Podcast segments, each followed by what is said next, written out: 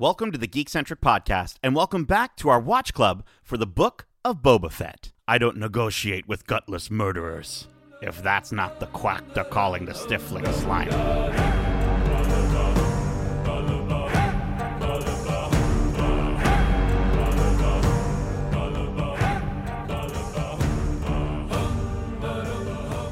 Welcome back to Watch Club. My name is Nate, and this is our Watch Club for the Book of Boba Fett, Chapter 7, the finale, titled In the Name of Honor, directed by Robert Rodriguez. If you're joining us for the first time, this is Watch Club, our weekly review series, kind of like a book club, but way better. Keep in mind, we will be going into full spoilers for this series and Star Wars in general. So if you haven't watched this week's episode yet, be sure to do so, and then come right back in less than 12 parsecs. Now, before we all rip through some droids riding on the back of a freaking Rancor, let me introduce you to the scum and villainy joining us today. First up, he's a junkyard Jawa who's jonesing for more Jango. He's Justin Lawrence. Yo yo, what's crackalackin'? Crackalackin. what were you saying last week? It was you were like, Yo, oh, yo, oh, we were saying like Utinni. Utinni, yeah, Utinni, bro. Yo, what's up, Utinni. Utinni? Getting dank up in here. Uh, speaking of getting dank, joining us from the cantina across the street. Sometimes he's saltier than a sarlacc on the sands of Tatooine. He's Kevin, the Klatooinian hater Hudson. I need a back to tank for my head just because of the headache that this show has caused over the Oh, last no. seven weeks. I can't Oh, wait no. to I can't wait to get into it. Well, we're gonna get into the ups. We're gonna get into the downs. It's gonna be like riding on the back of a of a freaking rancor. How are we feeling after this finale? I mean, Kevin, your head's hurting. You're not feeling great. You need to get in that bacta tank. I mean, it, it wasn't bad. I just this episode was a perfect encapsulation of what this whole series was, and it's Oh. a lot of good mixed in with some really bad, and Yeah. all bundled together in something that doesn't quite feel worth it or have a purpose in the end. I don't know. Right. I don't know. We'll- Okay. we'll, really get I- into the details as we break it down. I was talking a little bit with. I mean, I tried. I- We try our best here on the Geekcentric podcast to not, you know, fully discuss these things when we're not recording. But I did. I did briefly chat with Justin, and I was like. I don't know if Kevin Kevin's either going to be really mad at me for wanting more from this episode or he's going to be on board. And I'm happy to hear you're a little bit more on board with this. Um, Justin, you're you're ready to rock here. Oh yeah, man. I enjoyed this episode. I think it gives some closure and, and some redemption to some things. So Oh yeah. All right, well let's get into the story here for the last time on this Watch Club. So this finale kicks off the next morning after the bombing of the sanctuary, where we meet up with Fennec Shand and Boba Fett taking in all the destruction. Mando joins in and informs them that Cobb Vanth and Freetown are on the way, but only if they can shut down the spice trades through Mos Espa and Freetown. Uh, worried about their lack of numbers, Boba Fett decides they should lock down at the palace you know, uh, the palace, the the big, heavy, reinforced doors palace. But no, you know what? Skad and the the Mod Squad kids, they're all like, no, we got to stay in this ruined sanctuary instead. And just like that, Boba Fett decides that he agrees with them. So is it just me, or does this make no sense at all? It's such a Like- dumb plan, especially because the whole idea is that they want to stay there because they don't want to abandon the people of Mos Espa. Right. But none of the people get involved at all. They're not victims. They're not in any danger, really. Right. In fact, If they're anything- in more danger based on Because what of it. in this battle. Yes. And I do think it would have been a way cooler set piece if this was like the they went to the palace and it was a Storming big fortress palace. that they were fighting from and it just would have worked better for the things that happened in the episode i think it just seemed like a, it was dumb to stand inside of a building with a massive hole in front of it. For what? For what reason though? Was it because the palace isn't big enough, or or could they not have filmed it that way? well we'll we'll find out why they didn't need much more protection than that going forward I guess for sure. Uh, but you know, again, he wouldn't have had to have gone to go get his friend if they were at the palace. Right. So it would have just been there. I, I get it. I think the reason, the, what I saw of it was the idea of solidarity and trying to set a precedence uh, of the kind of leader that Boba Fett wants to be. He's not going to go to his palace and you know hide from from the threat. uh, he will be here and face it dead on. And if they had done the whole fortress mentality, I think the Pikes would have tried to do something with the town to draw him out. Anyways, so at this point, Okay. he's already out. See, and now if they had just said that, I would have been better with their decision, Justin. I I get what they were trying to do with trying to create more of a scope. I think with this whole battle that was taking place. Sure, they wanted to have uh, a wider sort of area to go into, but I mean, you could have gone from the palace to the to the city to the you know. Um, but anyways, uh, next up we get Cad Bane attending a meeting with the Pike Syndicate leader uh, and Mayor Mok Shaiz, uh, where we learn that the Pikes are the ones responsible for the death of Boba's Tuscan family, and that they framed the Nikto biker gang. The mayor is distraught with the bombing of the sanctuary, saying he's still the mayor uh, and doesn't want to see his city destroyed. Uh, Cad Bane informs them that Fett is holding up inside the ruins of the sanctuary, and he thinks he has a sneaky little idea on how to draw Boba. I love how he says Boba Fett. Boba Boba Fett. But he's, he's like Boba Fett out.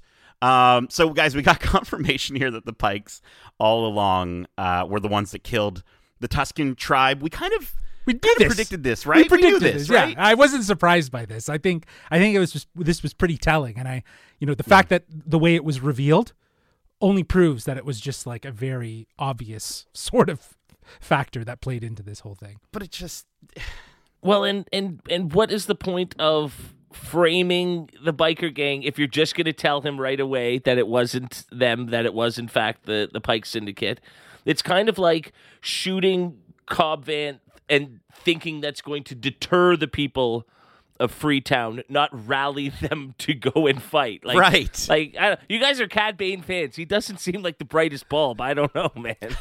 But for sure, he he I think his his method was to again draw Get a Boba out. Yeah, get uh, when Yeah. he when he calls it out later in the later scene. But you know that being said, it was just ammo for for Cad Bane to use against Boba to kind of infiltrate sort of the emotional side, which we'll get to. And so was that his little trick that he had up his sleeve? Because I I couldn't. think so.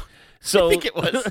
so instead of saying I'll use this to my advantage, he has to say it like he's got something else. Pl- I don't know. This is all just a little clunky. Instead of Because I'm not being gonna, really, I'm not gonna cool. lie, Kevin. I was so hyped when he said, "I think I've got a plan." I'm like, Yeah, what what is is, the plan? What does that mean? Is he gonna like be like, I, "I've got your sister locked up" or something crazy, right? Like, is something gonna happen? And it was just that he was just gonna use the information we just heard on screen uh, against him. Um, okay, so so then we get to the moment that uh, so many people have been waiting for. So mm. many people. The arrival of Luke Skywalker back on Tatooine for the first time since we last had him on Tatooine. I mean, we see his X-wing fly into Peli Motto's repair shop with R2 on board, and you know, as she approaches it, I love how she thinks that it's the New Republic police, and she's like, "I got all my paperwork done. It's so wow, it's crazy how you're here." And I just got all the paperwork done. She climbs the ladder up only to discover it's just Grogu. It's Grogu. The X Wing was piloted by R2, and uh, she picks him up. She comments on his shiny shirt, and she feeds him some dung worms, slimy yet satisfying. So. Last week, uh, we we thought we might see Luke's return to Tatooine, but alas, where Filoni giveth, Rodriguez and Favreau taketh away. Uh, what did you think of the reveal of Grogu's decision to return to Din Djarin uh, and the lack of Luke in this episode, Justin?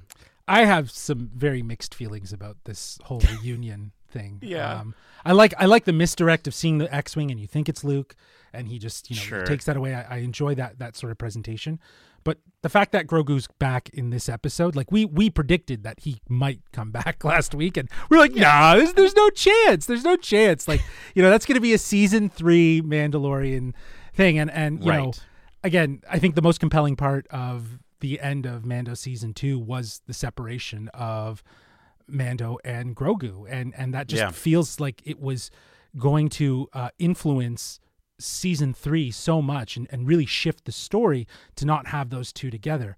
However, as we now know, everything will be as is when we get into season three, which is pretty much this is the way, right? Like you know, that's Yeah. that's I pretty mean, I- much it.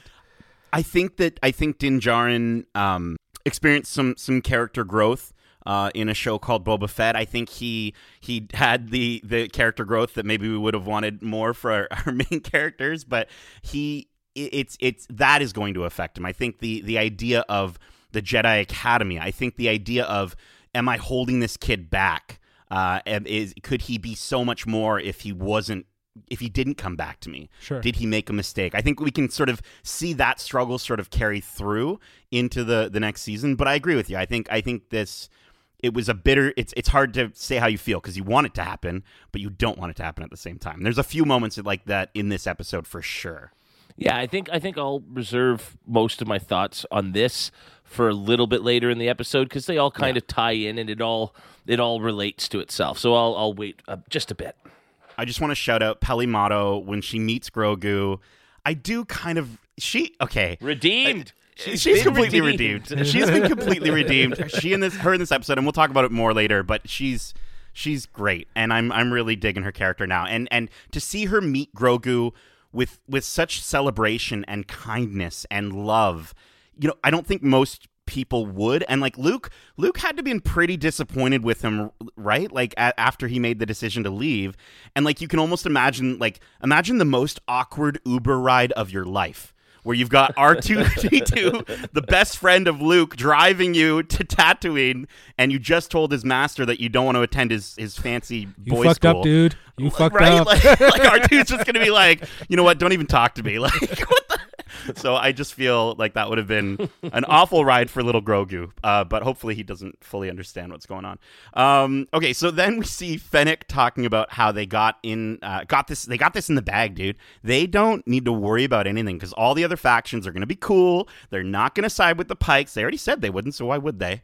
Uh, and we got the Gamorrean guards stationed at the starport. Krrsantan's over there in the Trandoshan territory, keeping tabs on the municipality in front of the, the city hall. And then Drash and Skad, yeah, uh, are there with the other mods, keeping an eye, uh, a digital eye, uh, on the the workers' district and the Aqualish quarter. Uh, nobody can sneak up on them, she says. It's impossible. And then out of nowhere, Cad Bane sneaks up on them, and Boba Fett heads out to have a chat with him. Uh, we see the two discuss terms, and after Bane reveals that not only is Freetown not coming after his recent visit with Marshal Vanth, but that the Pike Syndicate was the one responsible for the massacre of his Tuscan, of, of Boba's Tuscan family. Now, we almost get yet another Old West showdown here, uh, which seems to be, guys, it seems to be the only way that Bane, Cad Bane can do anything is in an, in an Old West showdown. He Like, needs that's- you in a deserted street, standing Yes. right in the middle, That's it. fingers dangling at the waist. Like if we put him in in a moment where he's you know traditionally with Star Wars like on a, uh, a skyscraper you know tall platform with no handrails he wouldn't know what to do with himself. But in a desert this is this is his thing. So uh, so we we kind of get this moment where you know Boba's about to embrace it and about to fall into this all his his words his nasty words. But Fennec reins him in telling him he's going to get his moment and he backs down and says negotiations are terminated and then, out of nowhere, Drash reaches them over the comlink and tells them that something is about to go down. And all at once, all the districts betray them, and we see the Mod Squad, Krrsantan, and the death of the Gamorrean guards. Guys, before we continue, and you're okay if you want to go back and talk about the stuff with Cad Bane and Boba, but guys, the Gamorrean guards killed off just like that. Are like you kidding they were me? so loyal, so They were so devoted. loyal. I, They that was were an good audible boys. no. yeah, Right? Absolutely. That was- yeah, and I think you know. that that was that was purposeful because again, this Yeah. is the Game of Thrones aspect that kind of Yes. lends itself. It's this sort of, you know, we knew it was going to happen. There was going to be a betrayal. We didn't. I don't know if I necessarily thought all three crime families were going to, but it was very likely that they were. And you know, this is where it kind of takes that, and the Gamorrean guards being the sacrifice that exemplified this sort of loss that that comes from from this betrayal. But just one note uh, about. Fennec Shand's advice to to Boba, Right. And you You're know the emotions, emotions. too high. I just Yeah. thought that was very Jedi esque of her to kind of call out the you know very similar. So um, who knows? Maybe the Force is having an effect on her. I mean, the way she shoots, maybe. Oh, maybe. Uh, finally. Uh, but we'll get into that. Uh, Yeah. But uh, yeah, no, this that scene uh, was very much Order 66 meets um, uh, 300. Yeah. know? Yes. Very much. And like I just these two pigmen, right? Like you send them over the cliff. Like if we didn't need a reason to their death. they're squealing to their deaths, and like as if we didn't need a reason to hate Klatooinians even more. Um, I just they're the original they're the original guards from Return of the Jedi, and it was very upsetting. It was very upsetting. Also, um, I think it's crazy how last week I was like. There's no way they do another Old West showdown this soon Right. after we just got it. And we pretty much got two. We got two. Episode, Yeah, we got two. Yeah. Um, unreal, unreal. But I think I think so- just going yeah. with that, I think that that adds to the mystique of the character for pe- for people that don't necessarily know the character. Sure. Because think about the stuff that we've seen in the animated series of Cad Bane and how agile he is and how resourceful and how quick he is. That you know, obviously doing that in live action, especially in this sort of close quarters storytelling, just doesn't Mm-hmm. doesn't really work. But it would have been nice to see a little bit more of of that sort of spryness. But I mean, I think Yeah. Boba does call it old. out. He says, "You're old now. You're an old Yeah. man. You know, I'm you old, go. and you're even older, right?" So, Yeah. Well, then uh, Boba instructs Fennec to take out the leader of the Pike Syndicate, uh, and she she flies off and disappears and she for 45 minutes. Yep. for 45 minutes. Sure, yeah, great decision. Uh, but but to be fair, she does get that badass moment where she rescues the Mod Squad, right? And then she And she like, gets a thank you. right? Yeah, and it's, she's like, "Oh, manners, nice." I, I like that moment. I thought Yeah. that was really well done. Yeah. Um, and then back at the sanctuary, one of the Pike Syndicate leaders, along with a small army, it seems, has shown up, and Boba and Mando have a conversation about the fact that Mando should leave, uh, but he's all ride or die, and he says, "No matter where you are, whether it's a quarter mile away or half away across the world, you'll always be family." That's actually a quote from uh, the Fast and the Furious. he so. just says he says this is the way and uh, as soon as they're about to head out the mayor's major domo says he can help them negotiate so boba writes uh, his terms on a tablet which i've never seen a tablet like this looks like a, an old thing that you would use at a garage sale to like type up receipts or something like i've never seen a tablet like this uh, but anyways he he you know we get him to go out there and he nervously reveals that daimyo fett is unwilling to do anything. And uh, he gets a blaster pointed at him and just as he's about to get shot boom out of nowhere we get jetpacks we get knee rockets we get whistling birds. So guys what did you think of this epic avengers 1 style team up between mando and boba fett? Very it continues those those western styles but it's also very sci-fi-esque if you will. Um, but it has yeah, like a desperado vibe to it. It just feels like you know Mm. two brothers back to back you know gunslinging taking it taking down their threat. It just it continued with that sort of cowboy western vibe. And I, I really do love how this series has kind of stuck with that throughout throughout all seven episodes.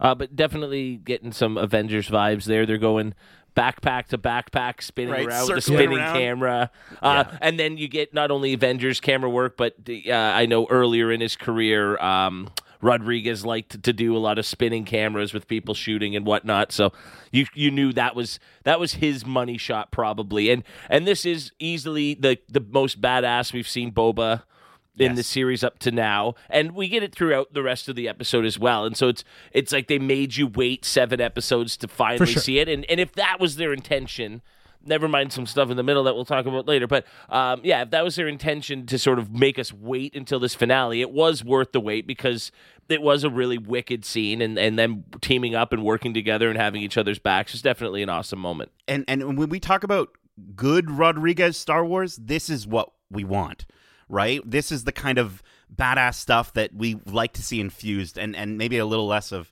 Spy Kids. But um, I literally wrote in my notes. Jetpacks, we got jetpacks. I was just so stoked seeing Bobo run out, and then he does like this like knee kick thing. He like lifts his one leg in the air and shoots a rocket out of his knee. Like it was so dope. We see we see them back to back, and we literally get a moment where um where they they're both they both shoot the same guy in the head at the same time. It was like unbelievable. Uh, it just reminded me seeing them fly around reminded me so much of like the the Mandalorians in season two of the Mandalorian, or um like even stuff with from Clone Wars, right? And I just thought it was it was so well done. I also thought that uh, Krrsantan was very much dead here. Um, but then we learned that he's going to get a Sedzi bubble bath later, so it's all good. Um, okay, so we, you know, everything seemed lost for our, our two helmeted heroes uh, when all of a sudden the people of Freetown, all traveling in a single large speeder, in, in just one, uh, they zoom in to come to their aid.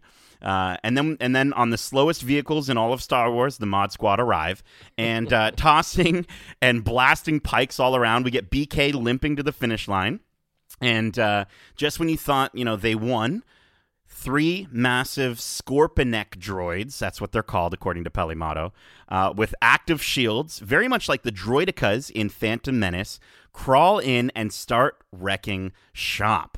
Uh, yeah. Well, I mean, first of all, was there three? Because it looked like there was three, but then we only ever saw two, and they only ever destroyed two in the episode. So that was really confusing to me. That you know, it was like, why did they make it look like there were three, but then we only focus on two for the rest of Oh, the yeah. episode? So that I totally that- thought there was three. yeah, right. We Yeah. asked ourselves the same thing watching the episode, and then just to really catch you here, you say they wreck shop. These things do absolutely nothing for the next twenty-five minutes. I mean, they wrecked the shop. They, they, shot the literally wrecked buildings. a shop or two. Sure. I, yeah.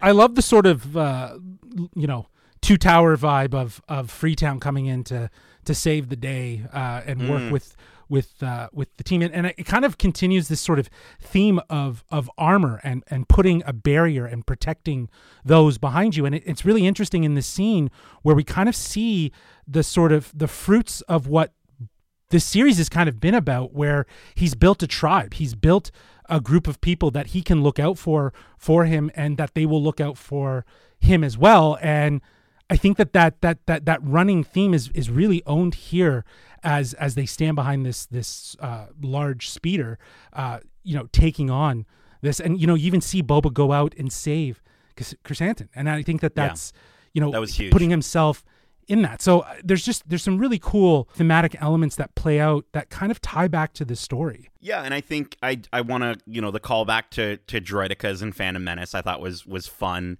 Um, they they do a lot of callbacks throughout this series to a lot of the prequel stuff, obviously, and I just it, a big part of it though was like, wait, all of Freetown fits in a in a car, like all well, the of pe- Freetown but remember he said anyone able to fight, able to fight. Okay, all right? right, like fair. people that That's are fair. that are able. I mean, Yeah. this vehicle's kind of cool because it's like a throwback to the the old uh, skiffs that we saw in Return of the Oh, Jedi. true. Yeah. Right. And I mean, we've never really like anytime we've seen Freetown, it hasn't looked that big. I've always thought watching this season going, okay, so they're going to get what the 12 people that live in this little outpost in the middle of the desert. It's kind of like uh, there's a little town by Aurora where we live called uh, Snowball Corners, population of 75. that would be like getting them for this big battle to come in, Great. you know?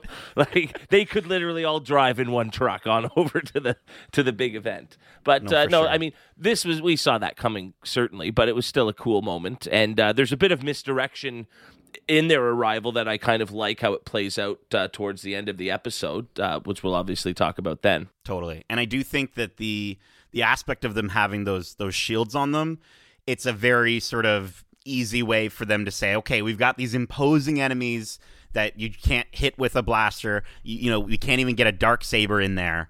Um, so obviously they needed to find some more creative methods, uh, which we will obviously chat about. Um, and so that's kind of what happens. Boba gets everyone else to they get them all to run, and he says he asks Mando to distract them for a spell, and he jets off. Um, and so nothing is penetrating their shields, and then out of nowhere, Peli Motto rolls in with a little surprise, completely. ob- I love how she's so oblivious. She's like, "I can't hear you." it's like, yeah, there's a freaking droid, massive droid. Do you not see it? And I love how she screams, and they they turn around, and uh, you know, uh, Mando hitches a ride on the back, and then during all this chaos, she's like, "Yo, I brought I brought your little boy," and then uh, and then Grogu is revealed under the blanket, and Mando's taken aback, and he's at a loss for words, and. We get the moment that we've been waiting for since the season two finale of The Mandalorian, and we see Grogu leap into Mando's arms using his new jumping ability, and then he gives him a big hug. And I'm not crying. Are you crying? Just I don't know. I was, I was, I was like, I was tearing up, but at the same time, I was kind of like, "Yo, can everyone just stop fighting for a second? Like, just, just give these two a moment, please." I don't know. I don't know. If something felt off about it. It's the moment we've all wanted. But Right. it hasn't been so long that you know It's it- earned. That it wasn't I earned. guess, yeah. yeah. it was. It was this not is earned. like this is where all the the stuff that's happened over the last two episodes that took away from telling a Boba Fett story and took Yeah. you know we have a season three of this show coming out now. I wish Mando was just not in this season at all. None of that Oh, was yeah. in this season, and that was all saved and spread out over season three of The Mandalorian instead of being shoehorned in here because that moment was great. It was great. Don't get me wrong. It was amazing. There were audible ahs in our room as he jumped Yeah. into his arms. It was great, but I think it could have been so much better rather than being rushed at the at the bookend of a show that wasn't supposed to be about these characters. like a quieter scene, right? We imagine we see Mando. He takes his helmet off, which he rarely does, and he starts to tear up, and then just embraces oh, the little guy. Like I, it, it- this just felt so much more anticlimactic, and everything was so hectic around them. And he's like, he just puts him down for a second. I, was, I don't know. I just, I It wanted felt very shoehorned in. It did. more. It did, Yeah. and I I think this is probably one of the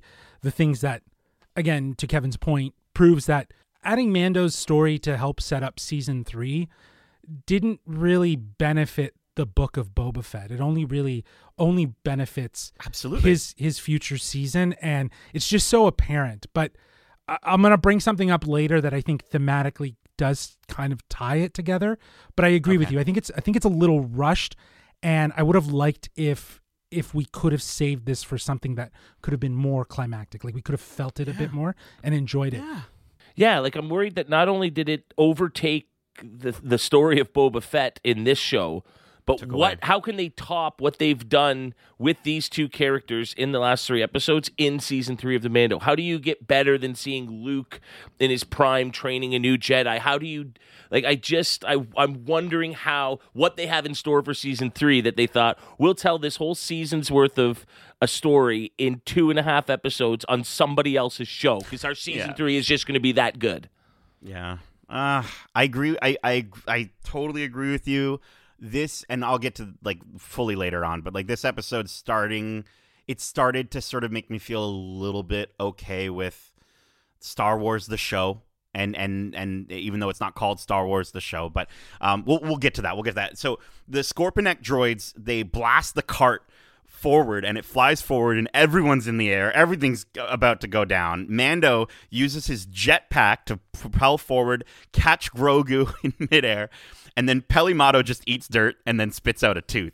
Which again, I just can't stress how much they nailed her character in this episode. Like she she loses a tooth and then think gets right back up. Like thinks nothing of it. Like she doesn't even acknowledge the fact that she doesn't have a tooth anymore. Um, okay, so then the, the droid uh, is bearing down on them, and you know they they're they're really getting it, and and we we get yet another incredible fan service moment um, where we hear it, we hear the the roar, and Boba Fett comes riding in on that Rancor, baby, and it moves faster than we've ever seen one of its size move before, and smashing down buildings and and and completely like smashing down on the droid's shield, which allows Mando to disable the shields. He falls off, and just as he's about to get stomped by the droid, Grogu he does his little waddle walk, eh, and he he walks out and he he rips a bolt. Causing the droid to stumble, allowing Mando to escape, and the Rancor to finish the job. So, guys, what did you think of the Rancor in this episode? Was it everything you dreamed it would be? Before I get into that, how quickly do Rancor monsters grow? Grow, right? it went from a baby to a full size in two episodes, two or three episodes. Like, and I mean, are we supposed to think maybe more time than we realize has passed, and that's why we were off planet with different characters doing different things, or is it just know. they they really Danny Trejo was in that uh, Rancor pit feeding Yeah. the hell out of Feeding this thing. so yeah, so much. it's bulk time, buddy. Let's But go. he was pretty big. He was pretty big Yeah. when he got there. I feel like he could have ridden he him was at much that point. bigger in this one. I He was feel. definitely way three bigger. times but the size. Yeah, yeah. They grow fast. They must grow really fast. I don't know. Who knows what the growing rate is? I just think I will say like it, it was way more than I thought we'd get of of this Rancor. I thought it was going to be one single set piece moment. I didn't think we were going to get him involved in the episode as much as we did. And honestly, the CGI was was great. Like in a show that we we really love how much they focus on practical effects for them to really pull out the CGI and, and, and nail it with, with this giant creature, I thought it was I thought it was really Yeah, it looked great. And um, I want to just shout out the moment where the Rancor literally lifts up a pike and then Boba shoots it. And then the Rancor tosses it backwards, like how Luke tosses his lightsaber. Like it was just so fantastic. And we hear the Wilhelm scream there and everything. Like, I mean, I will just say over the last 20 minutes of this episode, the thing that's bothering me is they would have been better off rolling in like three or four droidekas than having these two big, useless things that are either shooting above or below people. They don't hit a single character. You know, Yeah. between the Pike Army and and these big 30 foot tall droids, they kill like two people.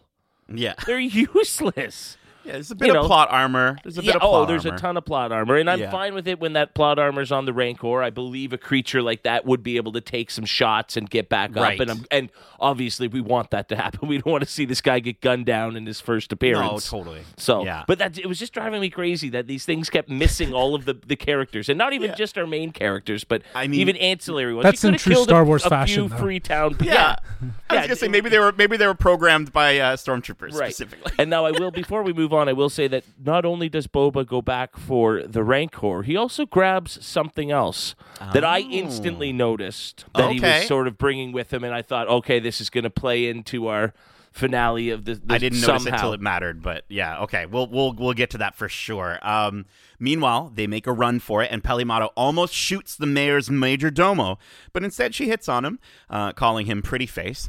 Uh, she seems to really like dig in like with the different species. eh? She's Like, the Shatner of the Star Wars universe. Shatner of the Star Wars. I love it. I love it. And again, like just adding to her character even more. I'm totally on board with Peli Motto now. Let's go. Uh, Boba gets knocked off the Rancor as Cad Bane shows up and scares it away with a flamethrower, which like you just flamethrower uh, and that's it. You're, he's gone. Okay. Um, and then we get it. We get the third Old West showdown this season, this past two episodes, as we see Boba and Cad Bane face off. Boba gives him a chance to clear off, but Cad Bane doesn't understand what Boba is doing, trying to lead the city. Mm-hmm. Boba says he's not a little boy anymore, and Cad Bane says he's still faster than him. They both draw, and Cad Bane shoots first and knocks Boba on his ass, just like he's done many times before, apparently. Uh, he calls him a killer, and uh, this calls back to their, you know, he calls back to their, their history together. And just as he's about to end him, Boba turns and knocks Bane's gun out of his hand with his trusty gaffi stick. He gets the upper hand on him, knocks him down, and Cad Bane says, I knew you were a killer, and makes one more attempt to use his flamethrower, but Boba knocks his arm away and stabs him in the chest, finally killing his long-time rival. So, guys, what did you think of this final showdown? Do you think we've seen the last of Cad Bane, Justin? Oh man, I really hope not, but I think it. I think this is it, and and it's kind of bittersweet. You were you were referencing it before because, like, this was the perfect way t- to send this character off with Yeah. at the hands of Boba Fett. Uh, you know, because Cad Bane represents Boba Fett's past, and you know he's the Joker to to Boba Fett's Batman, right? Exactly. Like, but he's also his mentor, right? He is his mentor. He was the one that was, trained yeah. him, right? Yeah. So, you know, and and basically, you know, the past that he lived is the past that Boba Fett chose. And it wasn't until he met the Tuscans that we, you know, we really saw he saw the benefits of, of having a tribe and, and looking after and having people. Mm. Um, so you know, having Cad Bane call out the fact that Boba's weakness is is looking out for others feels like his past reminding him that he's always a killer, right? So such a poetic response for That's him cool. to to take really good moment. the gaffi stick and and you know basically his new life overtaking his past life by by stopping Cad Bane. Um, I, I just think this scene shows that you know that there's there's still a darkness in Boba, as much as he's trying to be a good person, and I think he's trying to do right and you know be res- lead with respect.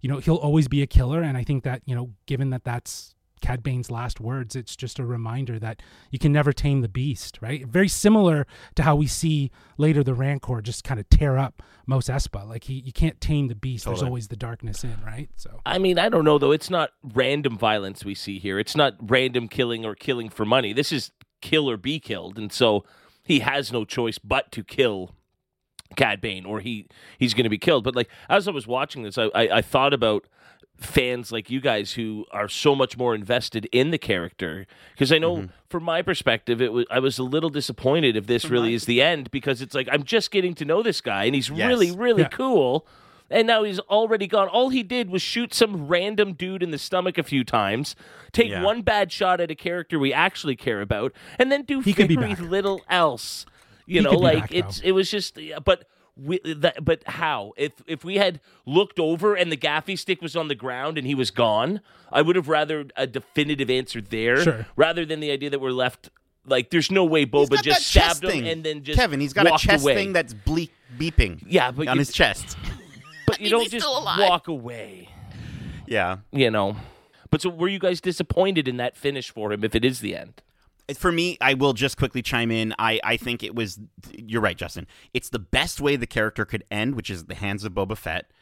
But also, I don't want it to happen now because we just I got the live action. Because he just he just showed up, and he's so incredibly cool, and they did such a good job bringing this animated character in, like they've done with Ahsoka. And I just think it's it's it's just.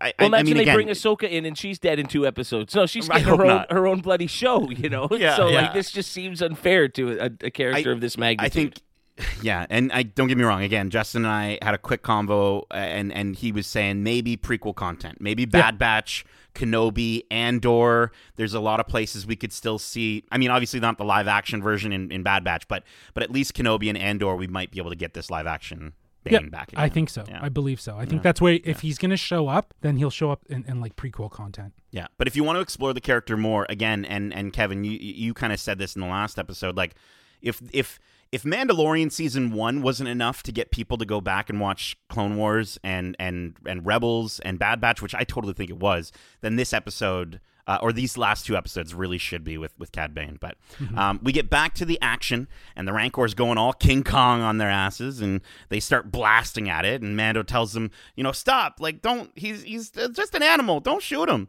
And uh, then he hands Grogu the little knob ball thingy, which is so cute. Uh, and he tries to apprehend the beast his way, which totally doesn't work. And we learn that Beskar is stronger than Rancor's teeth, so that's good to know. Uh, and then, just as all hope is lost, Grogu does his little waddle walk again, and he walks his way out in front of the Rancor and uses the Force. And I think this is maybe a new power added to Star Wars lore, Force Sleep where he he forces he uses his force sleep on the beast and then he snuggles up and takes a cute little nap with the rancor which i can't wait to be a funko pop and i'll buy that one. Um, but uh, guys you know when we initially watched the last jedi and leia using the force to fly through space you know there was a very loud and and i think personally annoying section of the fandom that really hated it that's not how the force works and uh, and now we have force sleep what do you guys think of this new force ability uh, from the I galaxy's actually, cutest I actually don't think it's a new um, ability. We saw Qui Gon use it on Jar Jar. Oh, Uh, really? I believe so. That's that's just what I'm I'm getting from Wikipedia. I'm not even going to claim that I'm pulling this out of my my vast Knowledge? knowledge Yeah. base because it's not there. So I went to this the the source. They also say Kylo Ren demonstrated uh, a similar power to induce sleep or render a person unconscious with Rey. And that Mace Oh, Window, okay. Wi- Mace Windu also did so with uh, a Rako Hardeen, whoever the hell that is. I like how you said Mace Window because he fell out of a window. um, okay. I mean, I, I guess if they if they have done it before, then the hardcore Star Wars fans that normally would be upset about this kind of thing, maybe they they aren't upset. Well, I, I also because I, I I would like to suspend my disbelief and think that we haven't explored all of the possibilities of what the Right. Force could do. Right? Absolutely. And introducing something new, sure, it, you know, it, it can be a very easy blanket. Oh well, the Force, you know, you, you can use the Force, right. right?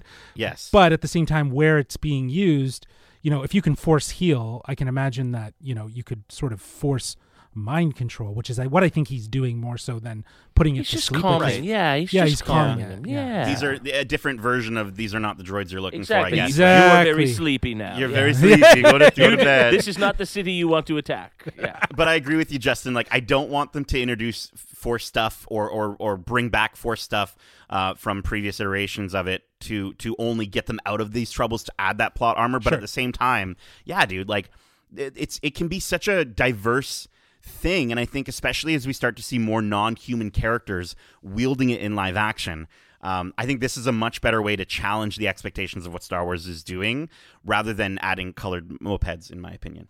Um, I won't stop bringing them up. So, just before we get to the end of the episode, we cut back to see all the crime lords in, uh, you know, they're kind of they're airing their grievances with the Pike leader as they await the Pike forces to disembark. And then from outside, they hear two swift blaster shots and they start to panic. And then all immediately, pretty much all of them get shot and then the mayor gets freaking hung, dude. He gets he gets hung by his neck. He's got a big neck, but still. Uh, and then the Pike leader uh, gets, you know, you see him standing there. He's, He gets knifed, doesn't he he? gets knifed. He gets he gets shanked. Yeah. Fennec Shank comes in and shanks him right in the back, and we get. I think personally one of the most badass scenes in this entire Finally. series. What did you guys think of this very fitting end for these crime lords? Again, another one of those Games of Thrones Yes. tropes. We you know? wanted it earlier though. we Like, wanted it when earlier, they and also Right. it's- it's crazy though. Like Kevin, you called it out. This is the most badass that we've seen Boba Fett in seven episodes, and this is the most And badass this we've is seen Fennec yep. Shen. Yeah, Yeah. And so, Yeah. yeah, this was cool, and hopefully, if there is a season two, we might be able to explore more of her. I do think we're going to see more of her in live action, but I also think we're definitely going to see more of her Bad uh, in Bad for Batch sure. for sure. Mhm. And I, I also want to just shout out like when we were talking about the aspect of like a Game of Thrones moment where he could have dropped them all into the Rancor pit, and I was like, no, maybe that's a little too violent for Star Wars. Maybe Star Wars won't get that violent. And then we literally get her hanging the mayor by his neck and his feet dangling on Neck screen. snap Like and neck snap sound at all. Like, Like, this is- you know, like damn. it's it just it brought me back to a very specific moment of Clone Wars. And again, this is full spoilers for all of Star Wars, but there's a moment where we get to see Ahsoka beheading defected Mandalorians in Clone Wars. And like literally you see the zoom zoom of the blades and the heads fall down and roll. And I'm like that's an animated show. Wait a minute. This is Star Wars gets violent sometimes. I mean, we saw that with Dooku. Yeah, uh, Yeah, I guess. Yeah. Yeah. Yeah. Heads popping off all over the place. But I just it's just funny how like Star Wars sometimes where you're like, I want that to be more more adult, more adult, and then it's like, oh, that was really violent. So jeez. Um, and I think that's also I don't know if that's maybe a Robert Rodriguez thing because I know his a lot of his you know stuff that he makes is well besides Spy Kids is kind of a little more on the violent side. So maybe that was a, a decision there. But Boba and Fennec are walking around town, and all the townsfolk are thanking. They're like, "Thank you, Lord Fett. Thank you, Bo- Boba. You're the best." And and Fennec, uh, you know, him and the, they're talking, and he they start to ponder the question. They're like, "What if we aren't suited for this life?" And then Fennec's like, "Then who is?" And then we see Boba, and he tosses a meiloorun fruit to Krrsantan uh, and the Mod Squad, where they all kind of they still have their awful colored, annoying mopeds, and they all have a good laugh, ha ha ha ha ha. And then the camera flies up into space, and we see Mando in his Naboo starfighter and Grogu, and the show really just kind of ends uh, with the most important character in this show. but um, we get we get this really cute moment of Grogu. He's he's in his little Grogu pod, and he's tapping on the glass, and then he taps on the glass a little more, and then he's telling Dad, "Go faster, Dad, go faster!" And then Mando's like. All right, but this is the last time, and then the two speed off, and Grogu is laughing with glee as his little ears flap in somehow wind inside of a spaceship in G space. force, G force. That's how it works. in a G-force. Okay. don't worry. G-force. All right. Perfect. So, guys, before we get to the end credit scene, what did you think of the ending of this show? Yeah, this episode. I think the only takeaway for me was noticing that you know Fennec really does kind of start to see what Boba is is trying to do. He, she recognizes that ruling with respect will still get results. It's not just about ruling with fear. All these people are they know that Boba has their back and they have Boba's back. And I think that respect will kind of in the long run prove to be more fruitful for leadership uh, beyond just, you know, wielding fear, right? Right. Yeah, like like maybe that she maybe they were kind of insinuating that it's not so much that they're not fit to run Mos Espa, they're not fit to run it alone, right? If they work with the crew that they've built, then that's that's who is supposed to be Well, she says we, right? Uh, like Yeah, I mean, I, I don't don't know. I, I, I don't know. Is that what they were saying? I don't see them sticking around there personally. I mean, Yeah. I think I think all that. I mean, the scene. Yes, it's a bit cheesy, but I think it does serve its purpose to sort of wrap up this chapter in the book of Yes. Boba Fett. In the sense that I think are, those two characters are going to go in a separate direction. It does kind of render this whole show useless, where Boba's trying so hard the whole episode to change who he is and to be a better person and to become a leader and a guider, for, you know, and to guide this this city to better times. And then it's instantly like five minutes into power, he's like, "Nah, this is boring." He's like, "My arm- I don't my want arm hurts." fruit on the street. Come on, man. right and i i just yeah there was there was a certain aspect to it where that sort of whole exchange was a little bit confusing and and i just think the ending was kind of just there. Like it it didn't get me excited for what's to come at all. We didn't have any cliffhangers. We'll talk about the end credit scene but it just they all just sort of stood there and laughed and the Wookiee roared, which I know sounds like I'm describing the ending to A New Hope, but that was when Lucasfilm wasn't sure they'd be making more Star Wars. And this is where we know they definitely are making more with these characters. So to give us sort of just this like, and they all lived happily ever after feeling, and like maybe maybe we get that uh that Weequay from Freetown is gonna take over uh, Moss, or sorry, free take over Freetown, and then let's get to this this final sequence here. For the final sequence, we slowly move in on the bacta tank, and in it we see Cobb Vanth healed up. Uh, and who's standing over him, you might ask? Oh my gosh. Well, listen, listen here, Star Wars fans. it wasn't Qi'ra, and it wasn't Han Solo, and it wasn't Darth Maul or Thrawn. No, no, no, no, no, no, no. It was Thundercat himself, Stephen Bruner, the Mod Master. Were you guys just blown away by this or what? like, wow. Like, what? Like, that's I mean, that scene think- was definitely more to show that Cobb Vanth was alive I rather guess. than to, I- to pimp I up the mod master. And I, I honestly thought it would have been interesting if if Cad Bane was in it, but it did, wouldn't have made sense, I guess, too, because it he killed have him. worked. and- no, yeah. yeah. but or or would it have that again like you said justin he's he's become he shows that he's still got that monster he's still a killer inside of him would it have shown the side of boba fett that says actually i still think we could fix this relationship i don't i don't know i don't know i just i think we all got a little mephistoed here with expectations of of Qi'ra and right and kind of her her coming into yeah. this i think the music in the theme song that you hear right we get that sort of theme from uh what are they called again justin Crimson Dawn. Crimson Dawn. We get the Crimson Dawn theme song that that comes in, and it just again, it's just one of those things where it's like, yes, I completely understand that fans are going to take stuff and run, but then don't don't don't put that little hint in there. Right, like, is Mm-hmm. it they just didn't notice? Maybe they were too busy doing the directing and the writing. Maybe it's they a didn't listen to coincidence. the whole theme Song. half the time, Maybe some of these things are coincidence. usually half the time. Usually, some of these things are coincidences. This is all just 99% fan speculation and fan fans wanting something that the show never necessarily said was going to be Sure. there. And I and I think there was enough in the last couple episodes. There was enough fan service and surprise appearances Oh, and whatnot that I don't Yeah, think yeah, they needed to, but it did sort of after those last two episodes for this to sort of be how this if it's just the first chapter uh, for it to all end with this to sort of be like, oh well, Cobb's okay, that's nice, but Right. what And is so the this is- future direction of this show? Yeah, and so this is where I mean we've already talked about this in our previous episodes, but I kind of want to get to like the final final question.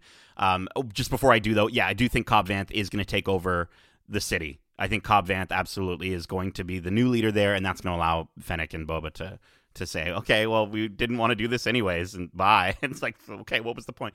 Uh, but um, my final question: Do we get the Book of Boba Fett chapter two?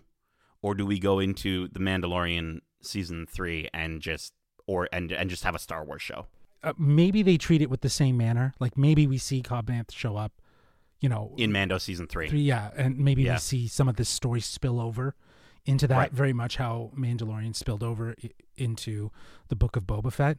Um, I don't think he'll have as much focus though as they gave to Mandalorian in the book of Boba Fett. like, Right. you know what I mean? Like, uh, unless they do, and then they are just really kind of leaning into this, you know, Star Wars adventures and friends kind of story. Yeah, maybe. Well, I just I'm just trying to think. Like I know at the end of season two, we got Boba Fett will return in the book of Boba Fett. We got that official announcement at mm-hmm. the end of that show.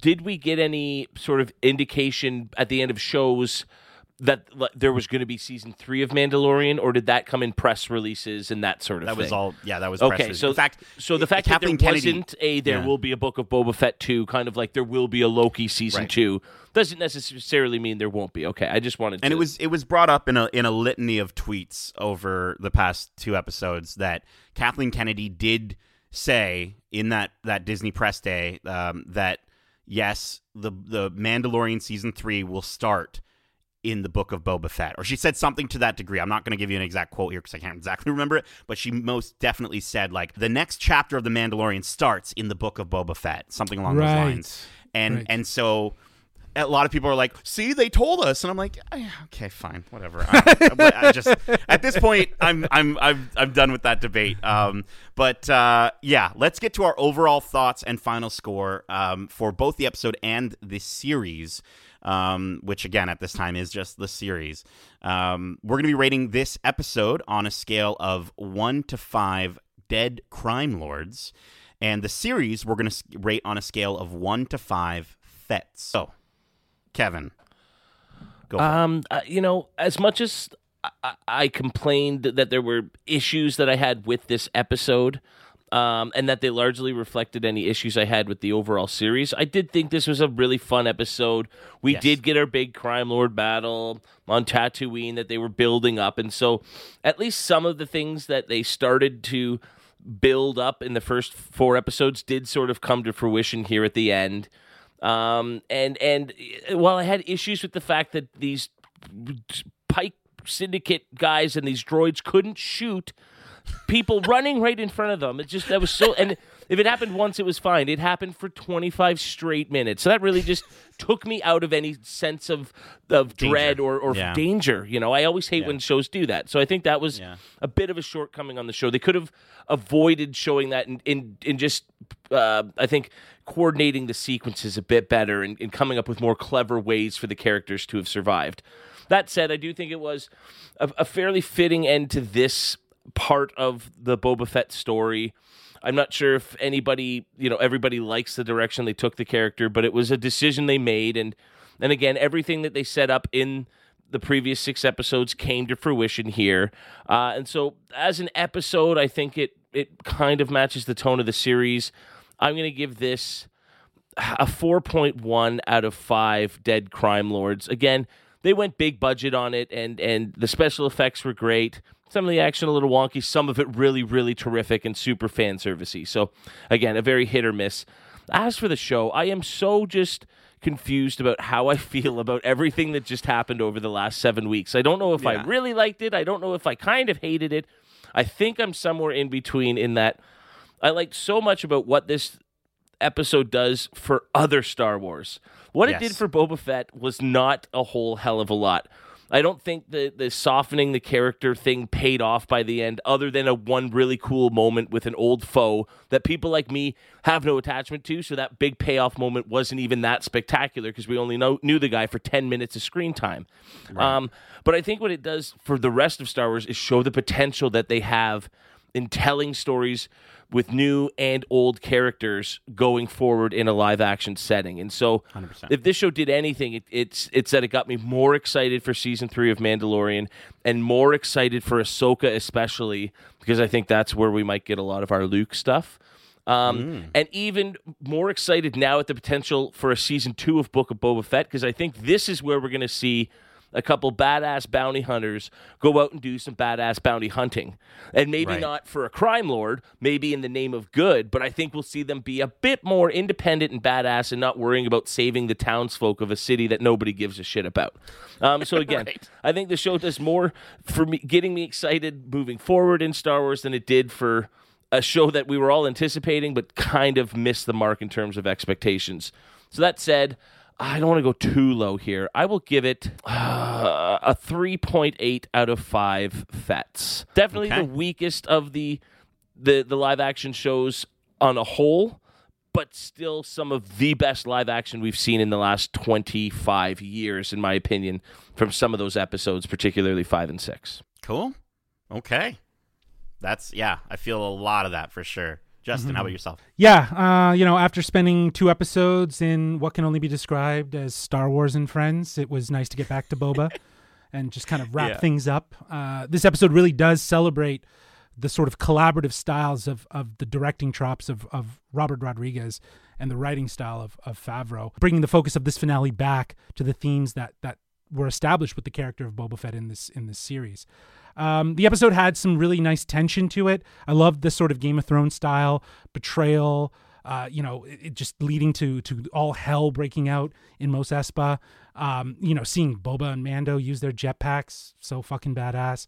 I love the visual of them as like cowboys, very desperado, and, and you know, again, Rodriguez just continues using this this Western trope while also interjecting a couple moments that felt like a monster movie with the Rancor crashing through buildings and climbing a tower, very King Kong esque. I think one of you guys called that out.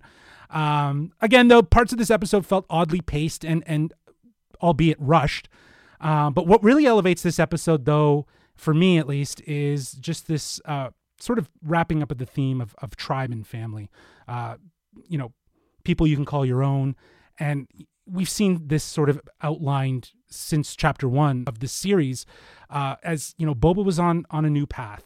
Um, you know, to kind of separate himself from the bounty hunter lifestyle of the solidarity and the lone wolf he he started to realize what it meant to be a part of a community and to be a leader, uh, and that inspired a lot in him. And and while I've remarked that the Mando side story was unnecessary, and I still stand by that, it's clear that if there's anything to link these two stories together, it is this theme of togetherness, purpose, and having uh, you know a tribe that you can call family. Um, and I think that in a way, Mando has found that with Boba as much as Boba has found that with them. Again, the episode puts Boba Fett back in the center, it delivers on the action, and it wraps up some of these interesting character arcs that were established. So I'm going to give this episode uh, a 4.5 out of 5 Crime Lords. Love the action in it. I thought they did a really great job with the CGI, uh, really kind of hitting home this the conclusion of this this episode or the series rather. Um, but as for the series, look, I, there have been remarks about this series. You know, it, it- since it aired, it's it's slow burn, the the back to back flashbacks, uh, you know, pacing issues, and wavering threats that really never added to anything. Uh, and while I agree with with all of those sentiments, I, I got to say I'm not hating on this series nearly as much as those that might be more casual Star Wars fans. Uh, I appreciate what Chapter Five and Chapter Six, uh, like Kevin was saying, bringing old and new together, uh, and and filling in the blanks of, of past events that we might not necessarily have seen before and after films.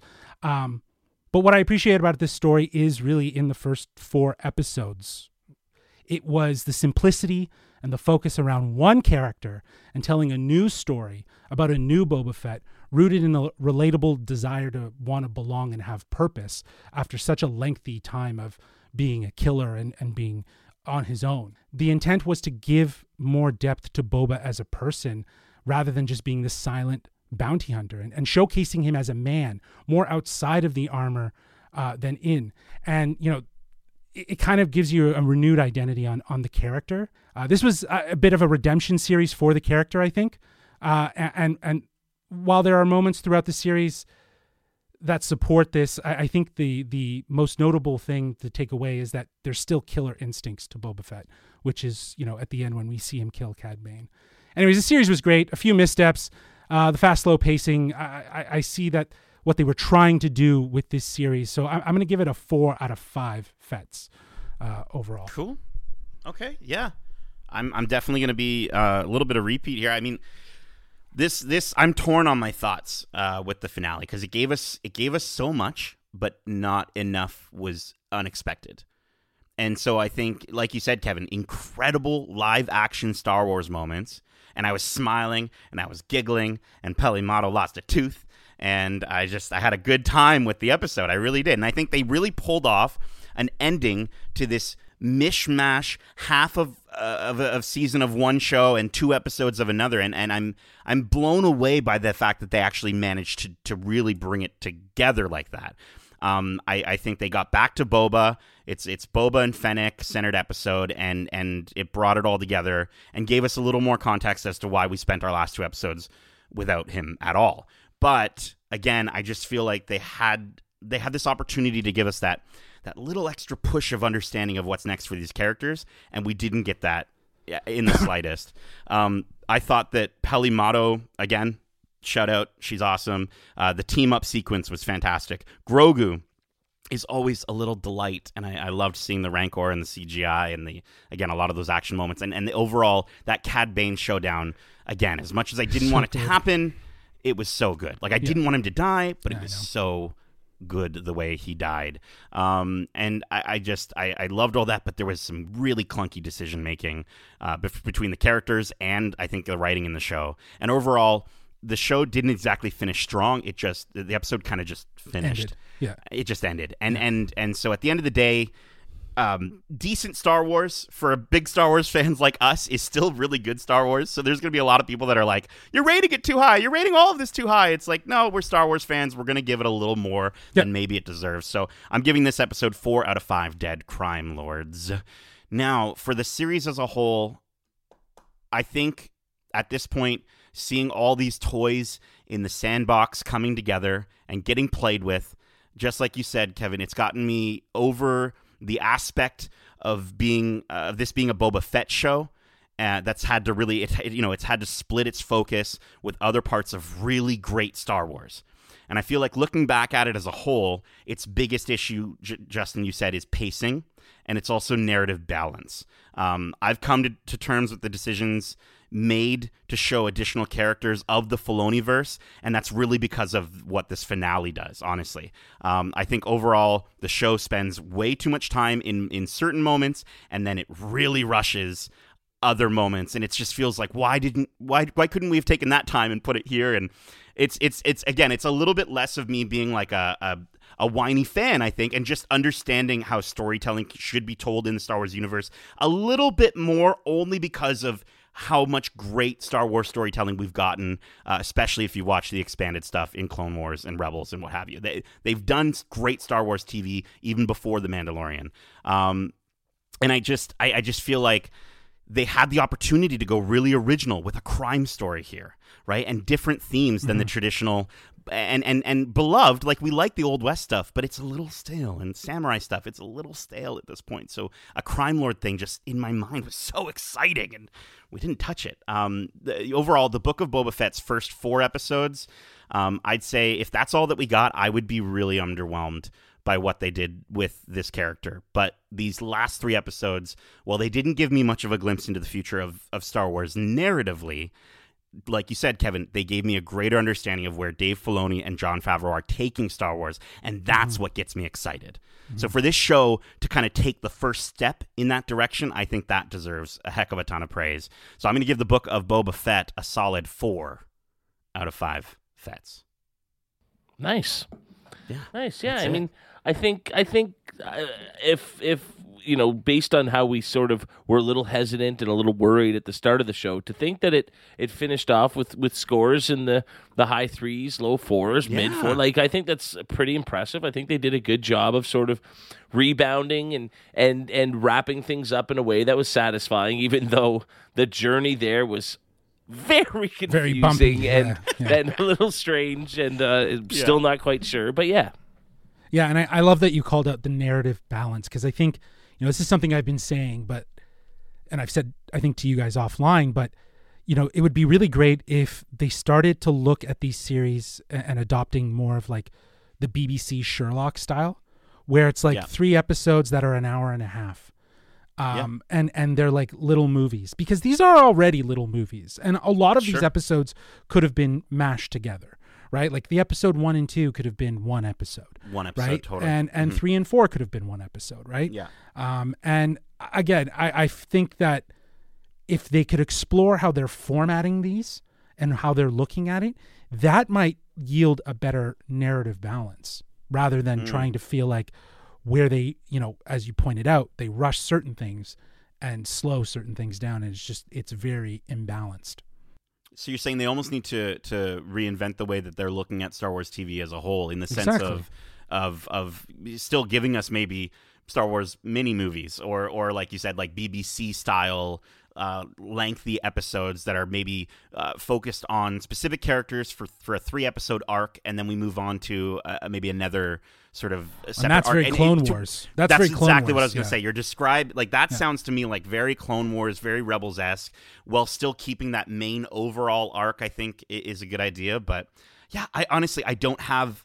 I don't. I don't have the answer for it, but I, I trust. But why does it need to be- what we've seen? That But also, Yeah. why does the series need to be seven episodes? Why couldn't it be three hour and 20, hour and a half Right. episodes? Like just Yeah. three of them, right? That just, again, allow for more narrative balance, allow you to kind of Yeah. tell something and then end. Because Sherlock operated on that. Shorter I seasons, think we're longer talking about a different level of, of writing when it went into the BBC Sherlock than we're getting in most any Star Wars we've ever gotten. I think there are But do we have levels of. To? I, I don't think we're ever going to see uh, a, a- an Emmy Really? nominated best writing episode of a Star Wars show. Just like we'll never see it in the movies. It's just You'll eat those not the one day. formula that makes Star Wars work. We don't want these incredibly, you know, that's it. You can you can be good without having to be that sort of level of good. I'm just saying they can write movies. They can they, they can write movies. These people, right? Jon Favreau's Yeah. written movies. Robert Rodriguez has written movies. I think Filoni's written animated movies. Like it is Yeah. possible to write longer episodes that that do feel a little bit more narratively balanced. I think that that's that's what it's it's really about. I mean, that's one way to go with it, but I don't think that Mandalorian in the first two seasons suffered as much from that from lacking Oh, that. that first season was rough. That second season was was Sure, they were. That in was that the first. first ever Star Wars show. They got to figure things out, right? I Gotta think give them a I think by season like- two they did figure it out, and I think even here, even though Yeah. they made d- weird character decisions more so than you know structuring shows. I think going forward they're going to learn and learn and learn. Like I'll I, I'll take two or three Star Wars shows a year, especially if we get a show where Luke builds his Jedi Academy and a young student shows up named Kylo. Like I want that sort of thing going forward, and I I'd rather that than adding movies to the Skywalker legacy. I think you can play around a bit more with television. yeah, if we get a young Ben and Luke sort of narrative in live action, would be really really neat. But um, yeah, we'll have to wait and see. But I love what It's you got mentioned us there, talking Kevin. about. It's got us Yeah. talking about. Well, And Star you, the Wars. fact did you guys see what was dropped today? The was poster for Obi Wan Kenobi. Yeah, Yeah. and the announcement date for May 25th. So May 25th. So we've got we've got Kenobi this year, and and I, I'm hearing a lot of people speculate that we're going to get Mando in December. That we're going to get Mando right at the tail That's end. for about the season three. time when we get it, right? So right? I'm hoping. I'm hoping. So yeah, like you said, if we get even like if we get even two ep- two Star Wars shows in the same year, let alone three, um, I think will be really impressive. And we'll have to wait and see when Andor uh, shows up and how that how that all works. I'm very intrigued. Very intrigued, very interested. That is it for this week's episode of Watch Club, and that is it for this Watch Club for the Book of Boba Fett. If you've been enjoying it, uh, make sure to subscribe to us wherever you like to listen to podcasts, if you haven't already. And if you want to write into the show with your thoughts or predictions on the shows we cover in Watch Club, well, I'm going to shoot first.